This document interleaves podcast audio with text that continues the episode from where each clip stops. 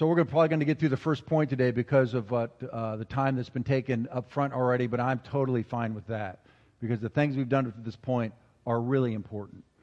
But uh, what I'm going to share with you today is just as important. Last week we started a, a teaching called um, How to Fulfill Your Divine Destiny. And we're going to continue that today. There are only two paths that you can walk on the earth God's path for your life which was written, by the way, before you were born. Did you know that? Psalm 139 very clearly says that as you were being formed in the womb, all the days of your life are written for you. So there is a divine plan for your life from before you were even born. You can choose to walk that path, or you can come out of the womb and say, I am. And you can walk your own path. And it is a path described like uh, Pastor Mark leading us in what was it like before you came to Jesus? Selfish, depressed, anxious, fearful, purposeless. All those, uh, all of those um, descriptions become the definition of your life. I was that way. I was 19. I had friends. I was going to college. I had a job. However, I had this emptiness on the inside of me that nothing and nobody could touch and it drove me crazy. And it wasn't until I accepted Jesus into my life that that emptiness disappeared and it's been gone ever since. And I remember my girlfriend and I, I was in love with her, sorry, honey, and she was like madly in love with me. And and she said to me, I can't stand you putting Jesus before me or in front of me. I didn't know I was doing that. I didn't know, I didn't have, I couldn't articulate anything. I didn't know the Bible. I didn't know any Christianese. All I knew was after I asked Jesus into my heart, the emptiness left. My girlfriend didn't do that for me. And I remember sitting in the front seat, we were both crying, and I said, What he has done for me, I know you can't do. So I can't let him go. And that's when we broke up. And it was devastating, but I was not going to let go of Jesus because he is the one that touched my heart in the depth that no other person or thing ever possibly could. And I knew it. And so I've been walking, following him ever since that day. And then it's still a challenge because Jesus says, Take up your cross daily and follow me. Even though your salvation is secure, once you decide you're going to follow Jesus, every day it's a decision to continue to follow him in every relationship, every situation, every ethical situation, moral decision to make you're, right, you're con- constantly following him. So I'm following Jesus. He says, let's take a left here. You stand there and go, hmm, do I want to take a left or a right? Right? It's every day we make these decisions. And so this is what I want to talk to you about today is three things that can stop you from fulfilling your divine destiny. Now I'm talking to those who have already decided to follow Jesus. If you haven't decided to follow Jesus yet, I pray to God you will today. And even if you haven't yet, you can still learn from this lesson because once you do decide, you're going to need this. Three things. Well, here's going to the, the first one. Not knowing that it's going to be really difficult. One of the things that will sabotage your walking with God is not knowing that it is going to be difficult. Knowing that following Jesus was going to be a really difficult road was common knowledge for the first century Christian. It's enabled, it's what enabled them to be aware and prepared for the trials and the suffering that was going to come their way. And that's how they were able to endure to the end. For the 21st century Christian, we have not been taught this. Our message in the 21st century is come to Jesus and he will make all your wildest dreams come true.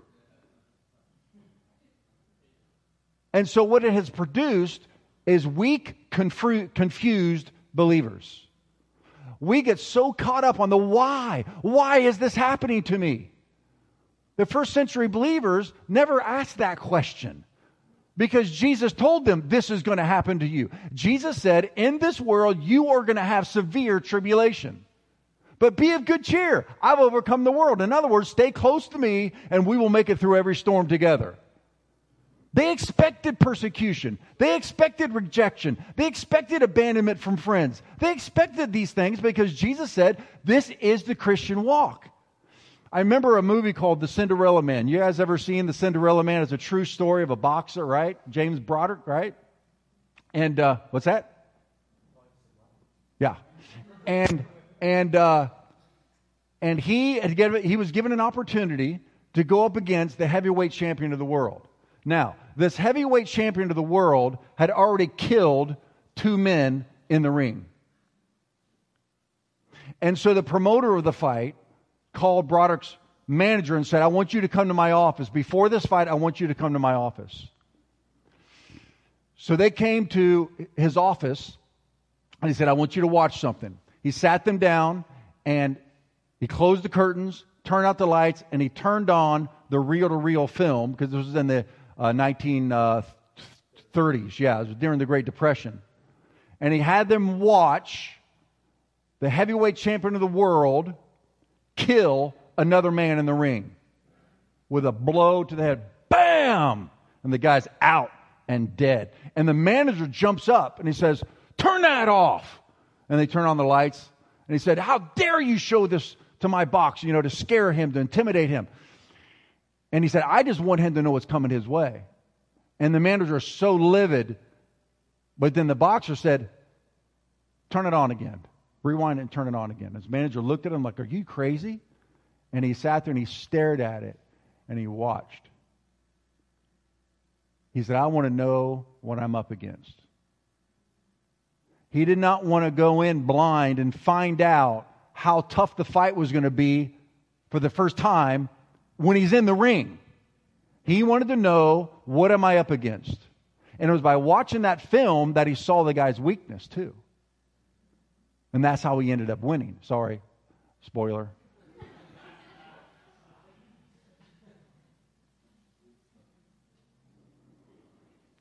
It is difficult to be a believer in the Western Hemisphere, but it's going to get harder.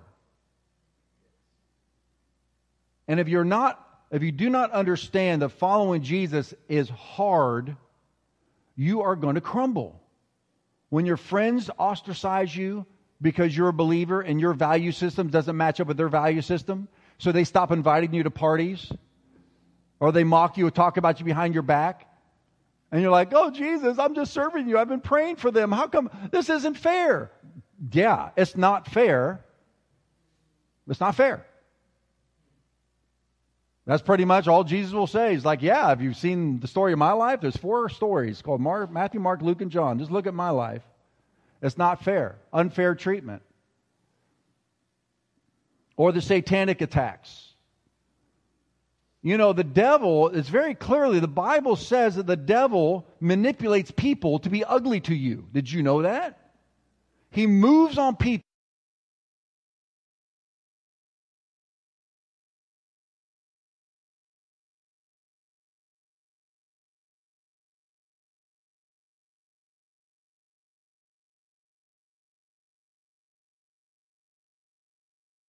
been here since the beginning. He knows human nature. He knows you're in my weaknesses. He knows how to tempt us. You don't have to give in to the temptation, but He knows you. And He is out for your demise.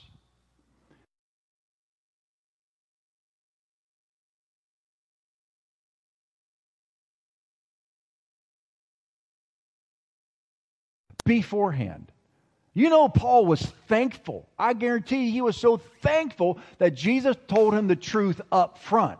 That's how he can end up being whipped and beaten and thrown into a dungeon simply for preaching the gospel, simply for obeying a dream that the Holy Spirit gave to him to go to this particular city to preach the gospel. He's just obeying God. He goes to the city that he saw in a dream. Oh, this is going to be glorious. This is going to be wonderful. There are going to be masses that get born again. They're going to be making four color posters of me and putting them all over Philippi. This is going to, I mean, because the Lord gave me a dream of what town to go to to preach. So this is going to be smooth sailing, right? They go there, they beat the crud out of him, they throw him in prison. And the only reason they did that is because he cast a demon out of a girl. He set her free. They didn't like it because she was a fortune teller. She was using witchcraft and she was telling the future. I mean, that's real stuff. And, and make, yeah, and she was profiting. And the businessmen in the town were profiting because she had a demon that was, that was telling her the future, telling the future. And so he cast this demon out. So they throw him into prison. Rather, he never asked this question. You ready? Innocently. I mean, he was innocent and he was unjustly, unrighteously, physically abused and thrown into prison simply because he was obeying the will of God. And do you know the question he never asked even one time, probably never even thought it? Why? Why is this happening to me? Why didn't he ask that question? I've given you enough information for the right answer. He, Jesus, Jesus told him this is going to happen to you. So it didn't shock him when it happened to him. What did he do instead?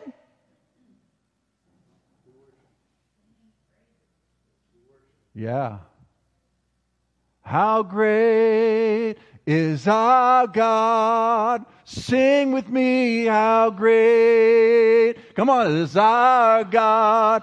Then all will see how great, how great is our God. And because he did that, the prison was shaken. God said, Oh, I've had enough. I've had enough. Bam! And all the doors bust open. And guess what? Not only his chains came off, all the chains of all the prisoners and all the doors were broken open. That's called evangelism. You see, when you as a believer understand persecution, suffering, trials, hardships are a part of it, you won't do the why me, wham, wham, navel gazing. You'll do the praise God anyway. And heaven responds to that and backs you up. And then your friends get saved. I was just talking to Kenya this morning was asking me. We were just talking about how the, the vision of this church is two words changed lives. That's it. Bottom line, every line, changed lives. And Jesus is the one who changes your lives. We are talking about my friends. I got saved. My friends, my life was so radically changed, my friends thought I was pulling a prank on them.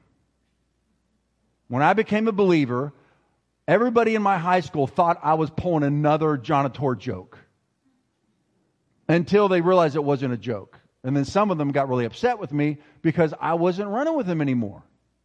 And they, they, they felt abandoned by me. But I was like, I just don't have a desire to go do that stuff anymore. It's not that, it's not like I'm not allowed to because I'm a Christian. I didn't want to because He changed my heart. I wanted to be in a Bible study rather than a bar.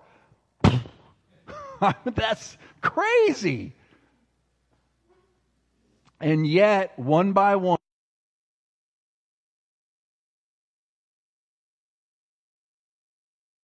eyes coming to Jesus.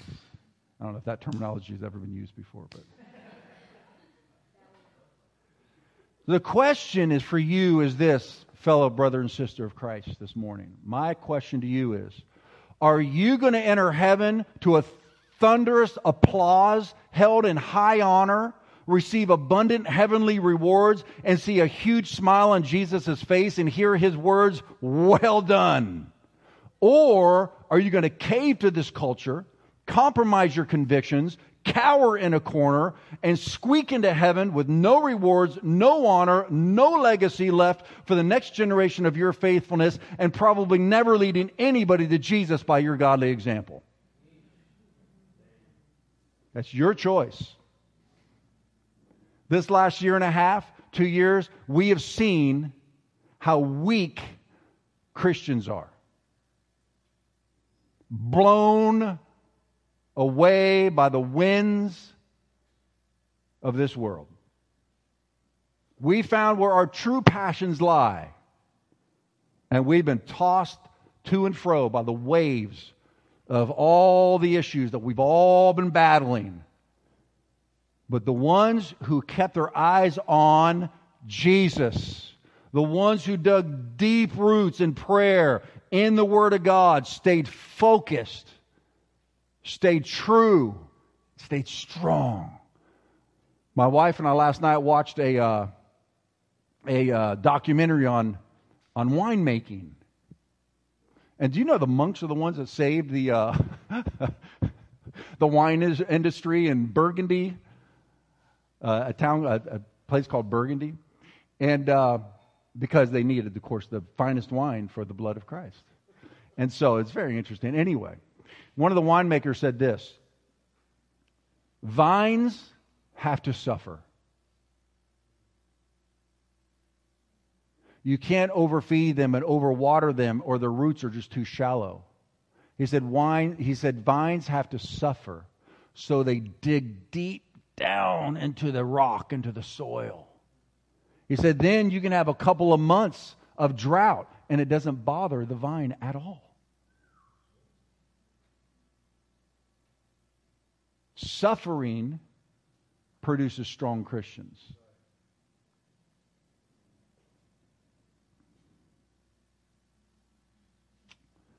Here's some good scriptures for us to encourage us this morning. Ready? It's 1 Peter chapter 4, 12 through 14. The apostle Peter, who said, Dear friends, don't be surprised at the fiery trials you are going through, as if something strange were happening to you. Instead, be very glad. I haven't gotten there yet. Be very glad, for these trials make you partners with Christ in his suffering so that you will have the wonderful joy of seeing his glory when it is revealed to all the world. If you are insulted because you bear the name of Christ, you will be blessed, for the glorious Spirit of God rests on you. Now, the glory he's talking about here that will be revealed to the world isn't just the glory of Christ's second coming, it's the glory that's people will see in you and on your life right now as a believer. As you go through suffering, you go through insults, you go through rejection, you go through abandonment, you go through mistreatment, you go through people mocking you because of your faith and because of your moral convictions. You go through that suffering, and Jesus is watch Jesus watches you stand firm and strong.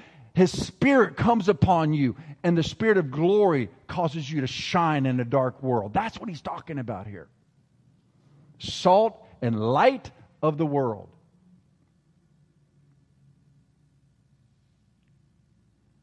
Here's the scripture that Jesus said to Paul. But the Lord said to, to his name was Saul before his name was changed to Paul. As Paul, as Mark was saying, the before and after Christ. Before Christ, his name was Saul. After Christ, his name was Paul. Go Go. He's telling one of his disciples to go lay hands on Saul. Go.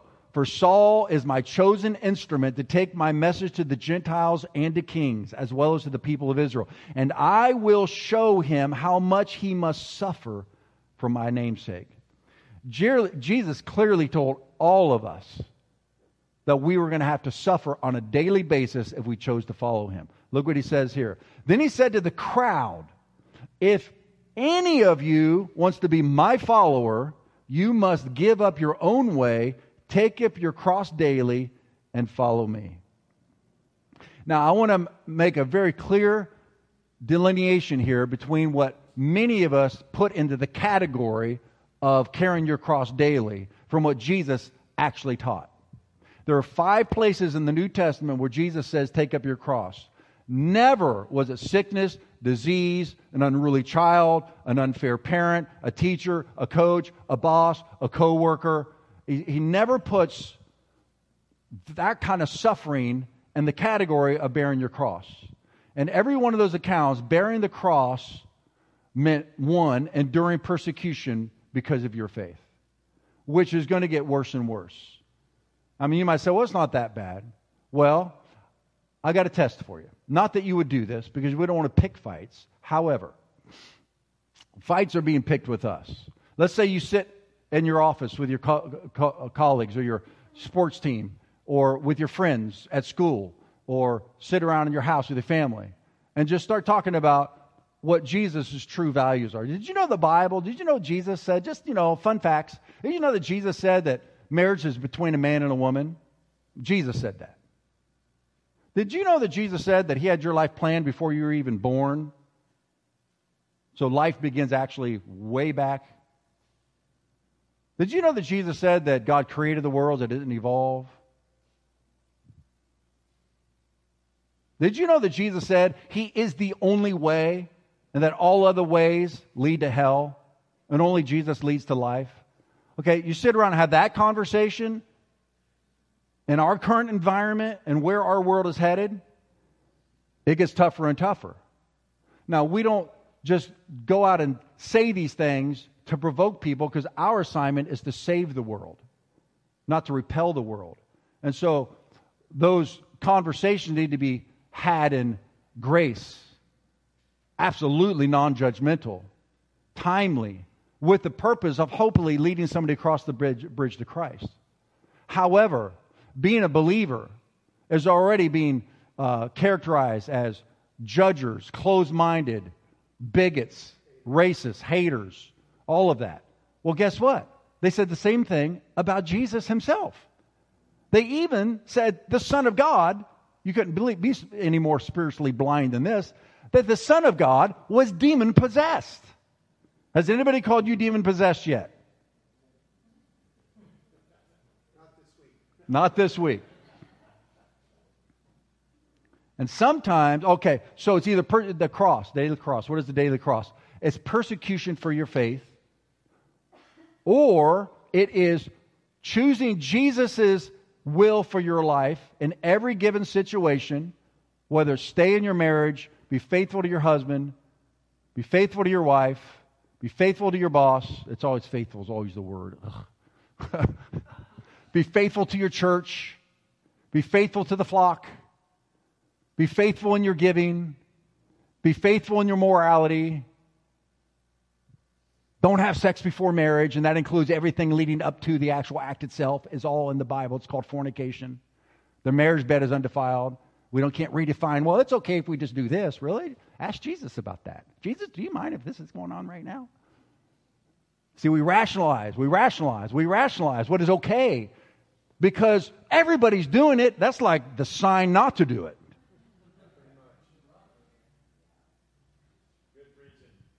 Well, I got a great scripture that even backs that up. Even better preaching's coming your way, baby. So it's either your will, this is the cross. You choose your God's will over your will. You choose God's will over other people telling you what they want you to do and peer pressure. You got to do this, got to do this, right? So you got your friends, your family, whoever, your boss wanting you to lie to make a sale, your friends wanting you to do such and such behind the school building because, you know, hey, you know, everybody's doing it. It's not a big deal. Don't be so religious. You know, you're a fanatic. Uh, don't be so extreme, you know. Uh, uh. And you got that peer pressure. And in that moment, that's your moment of pressure. Everybody's pressure moments look different than the person sitting next to you. Whatever your moment is, you're like, am I going to obey God or am I going to obey them? Am I going to obey God or am I going to obey me? That's the cross he's talking about. It's the death of your way rather than God's way. But Jesus promises that if you will lose your life for his sake and the gospel's, you will actually save your life. But if you try to save your life, your reputation among your friends and your coworkers, and you cower in a corner and you hide your Christianity because you don't want to be mocked and rejected, Jesus says if you do that, you're actually going to lose your life and your soul. And he says, What will a man what will man give? He gains the whole world, popularity, friends. Everybody thinks you're wonderful. You're included. What if, a, what if you gain the whole world and you lose your soul?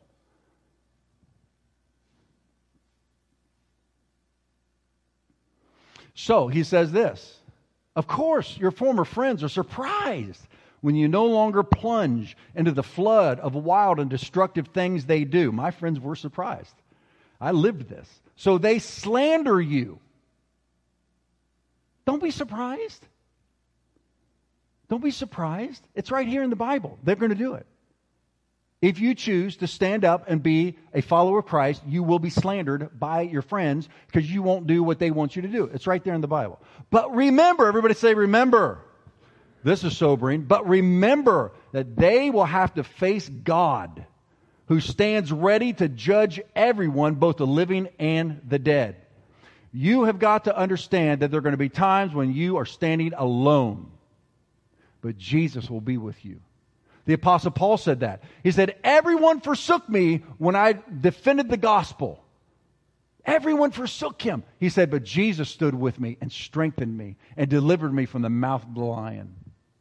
Look what this scripture says. In fact, the Apostle Paul says, 2 Timothy, everyone, everybody say everyone.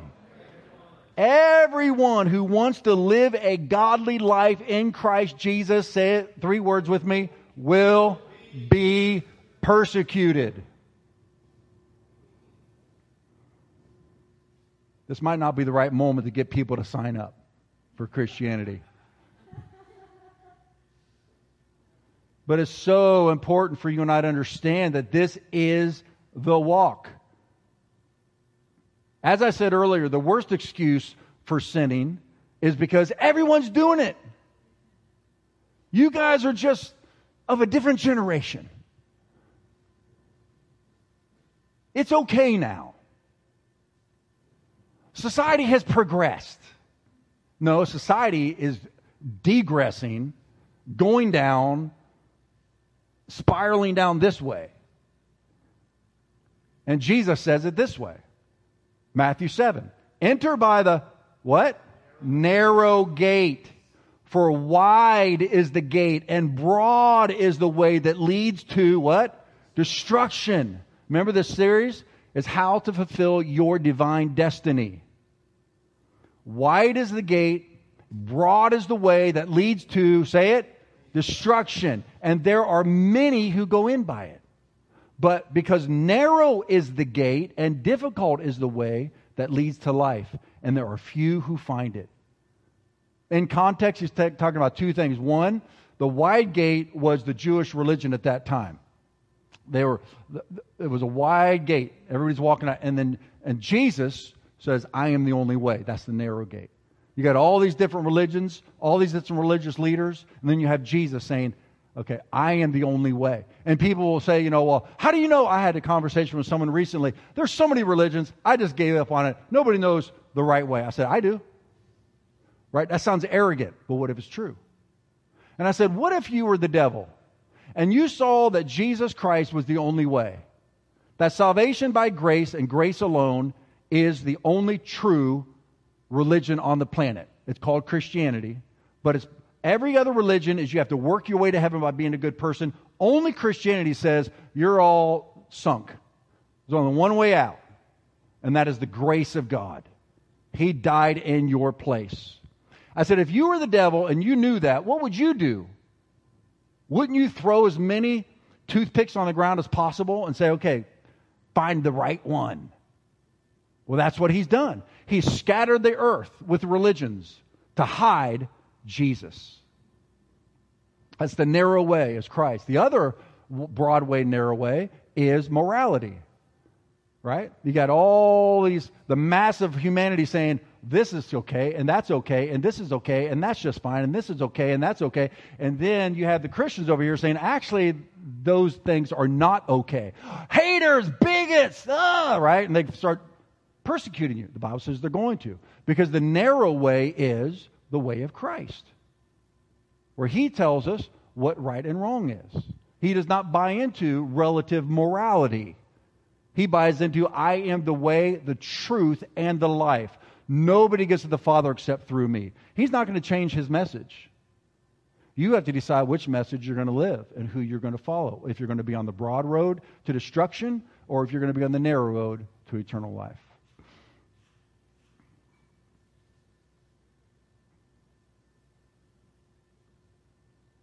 Aren't you glad I'm back?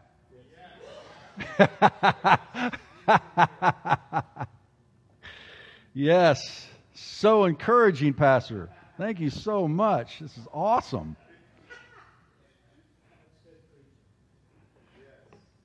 Well, I care about everyone. This is not to condemn anyone, it is to save everyone. And it's to build strong believers.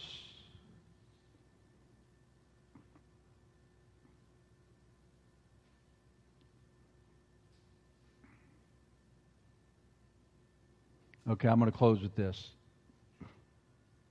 This is like half of point one. So next week we'll probably do a couple more points. Okay, so look, this is what happens. When you are standing alone and you are being persecuted, rejected, abandoned, mistreated, misunderstood, falsely accused, or you just don't have as many friends because you just won't go do all the things they want you to do. You're not going to go out at lunchtime and sit around and laugh at their filthy jokes, and so you're kind of like, oh, he's the weird one. I mean, there are times I, I, it took me forever to catch up to this, but you know, I got six kids going through the Ramona High School, uh, you know, system, and Ramona's a small town, and I'm the preacher. But I don't think about myself as the preacher. I think about myself as, you know, Josiah and Sam and Ava and Lily and Bella and, and, and uh, Elliot's dad. I'm, you know, and Hope's husband. And I just live there. I don't ever like think, oh, I'm a preacher or I'm a pastor. I'm just John. But the rest of the town does.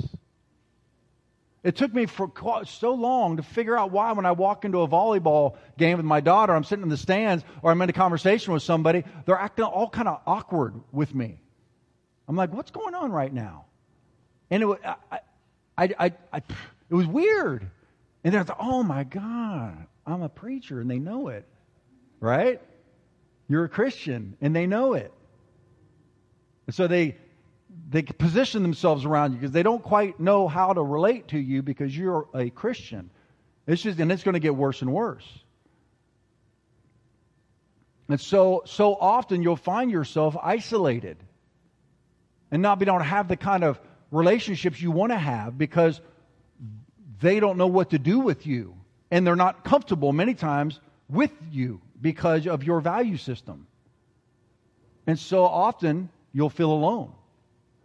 And sometimes the persecution gets so heavy, the disappointment of praying for your friends and nothing's changing, your kids and nothing's changing, your parents and nothing's changing, your boss, your coworkers, nothing's changing, your sickness, disease, nothing's changing, circumstances, nothing's changing, and you're standing there and you're fighting the fight and your financial struggles and the mistreatment and the pressures of life, and it gets so draining and so heavy that you just want to throw in the towel.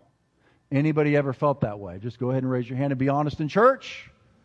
You know the Bible says in the book of Daniel that, that, that Satan will speak pompous words against the Most High to wear out the saints. Daniel chapter 7. That he will speak against the prophetic words, the promises of God over your life. He will cha- make the circumstances be just the opposite of what God has promised you for your marriage and for your family and for your ministry and for your career and for your life.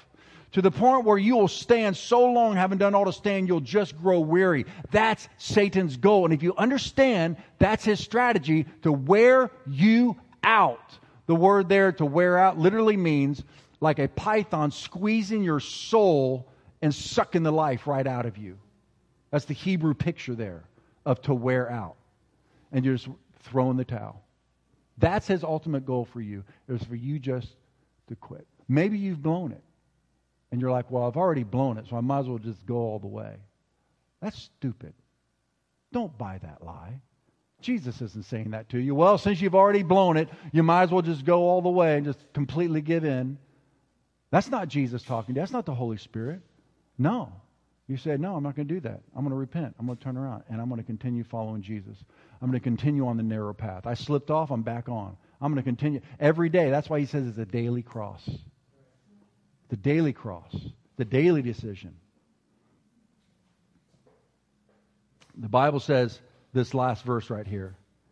It says, uh, I'm going to do the Hebrews 10, Chris. Therefore, do not cast away your confidence, which has great reward. Oh, let's read the scripture out loud together. Come on, to start over. Therefore, do not cast away your confidence, which has great reward, for you have need of endurance so that after you have done the will of God, you may receive his promise. Come on. Come on. If you have been tempted to give up, You're surprised at the persecution and the suffering that you've been enduring as a Christian. You're like, ah, I don't know why there's that. Maybe I've done something wrong in my life and God's judging me. Not. Or maybe you are just about to throw in the towel. And this message may have just saved your life. Or at least it may have emboldened you to say, okay, all right, thank you. If that's you and you are ready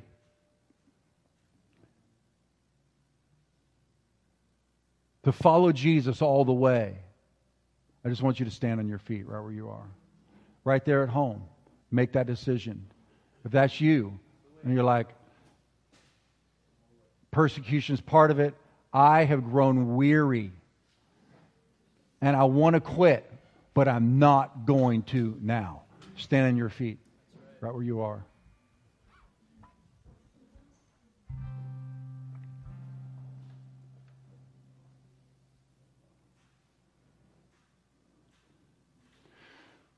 When the Lord spoke to me on my one year sabbatical after I'd been in ministry for a decade, and He put me on a sovereign sabbatical for a year, I prayed to Him every day because I had to get healing in my heart through, because I was went through spiritual abuse by my former pastor and I was in a really bad place. It took a year every day walking to the end of my street, sitting on a rock, looking at the church building that I could see from my house, unfortunately, that I had served in for over a decade, and all I could all I had were negative feelings. And every day I prayed and forgave and prayed and forgave and prayed and forgave until it came out. And then the Lord spoke to me and said, I want you to pioneer a church. And I'll and the first thing I'm going to do is put an anointing in that church for spiritual healing. That people who have been spiritually abused are going to be healed. We've had so many pastors come to our church that had already thrown in the towel who literally were reinstated into ministry simply by being in the house. We've had so many believers who said, I will never darken the door of a church again. Come in within a matter of 30 days. They're serving and happy, spirit filled back because of the anointing of Jesus in the house. But it's because I didn't give up.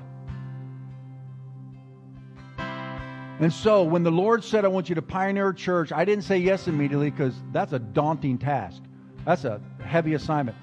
I finally, one day, and this is why I'm bringing this up, I knelt down in my bedroom and I said, Okay, I will do this. And then he asked me this, Mark. I don't know if I've ever, ever told you this. He said, Will you go all the way?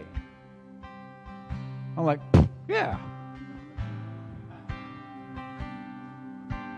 Every year, I learn more and more why he asked me that question and how important that question was, and how I wish I had said no. I'm kidding. You have to ask, you have to answer the same question for yourself between you and Jesus. Are you willing to be a believer all the way to the end of your race, or are you going to cave?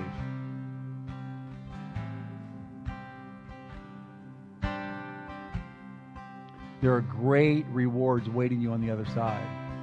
Which side are you living for?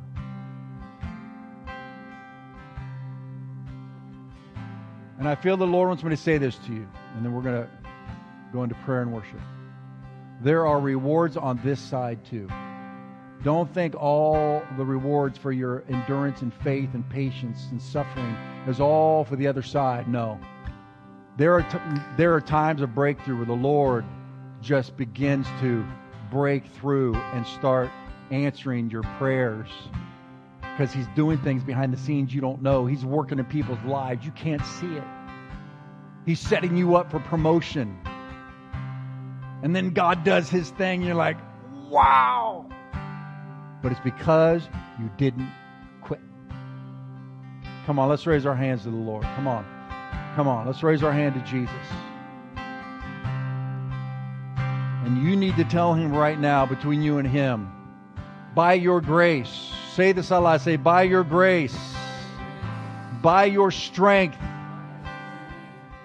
I will go all the way. I will follow you every day and all the way. Okay, now ask for His Spirit to come upon you. Let's Come on, Josh, lead us. Just a few minutes. Ask His Spirit to come upon you because it's not by might, it's not by power, it's by the Spirit of the Lord. He's going to rejuvenate you. He's going to speak to you. He's going to touch you. He's going to strengthen you. He's going to encourage you. You just can't quit. You just can't quit. You just can't quit. Come on. Lift your hands and let Him. Let Him fill you fresh and new with the power of His Spirit.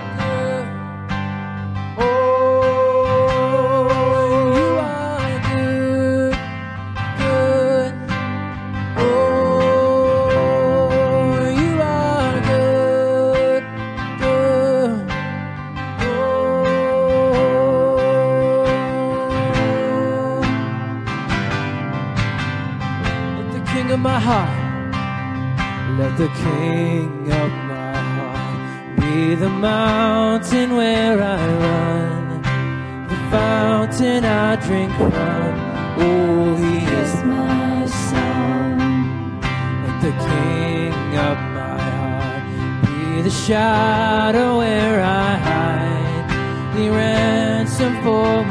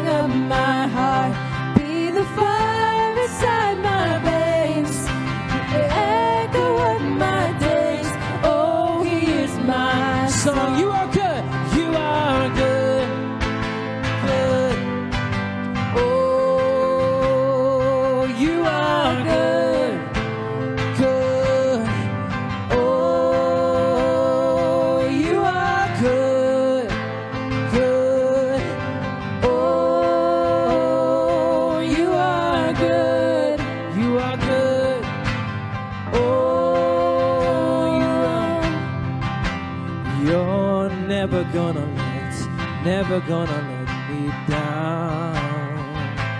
You're never gonna let, never gonna let me down.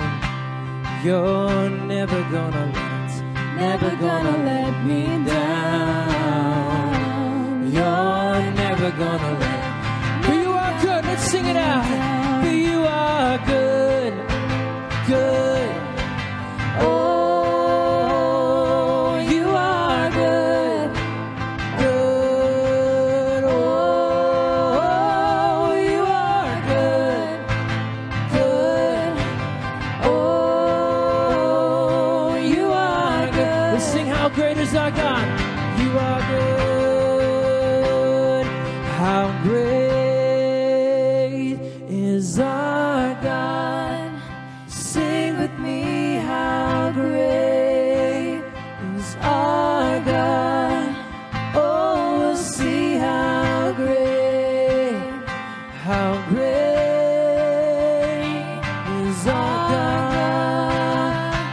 Mighty voice. Let's sing how great,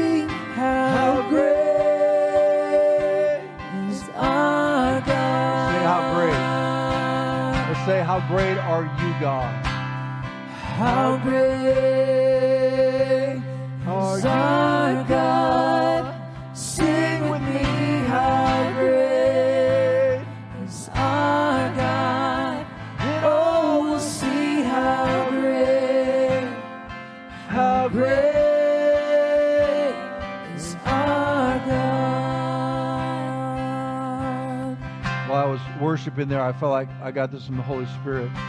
There's some of you who are just living with shame because you've already compromised. And I want to remind you that the Lord said, Take up your cross daily.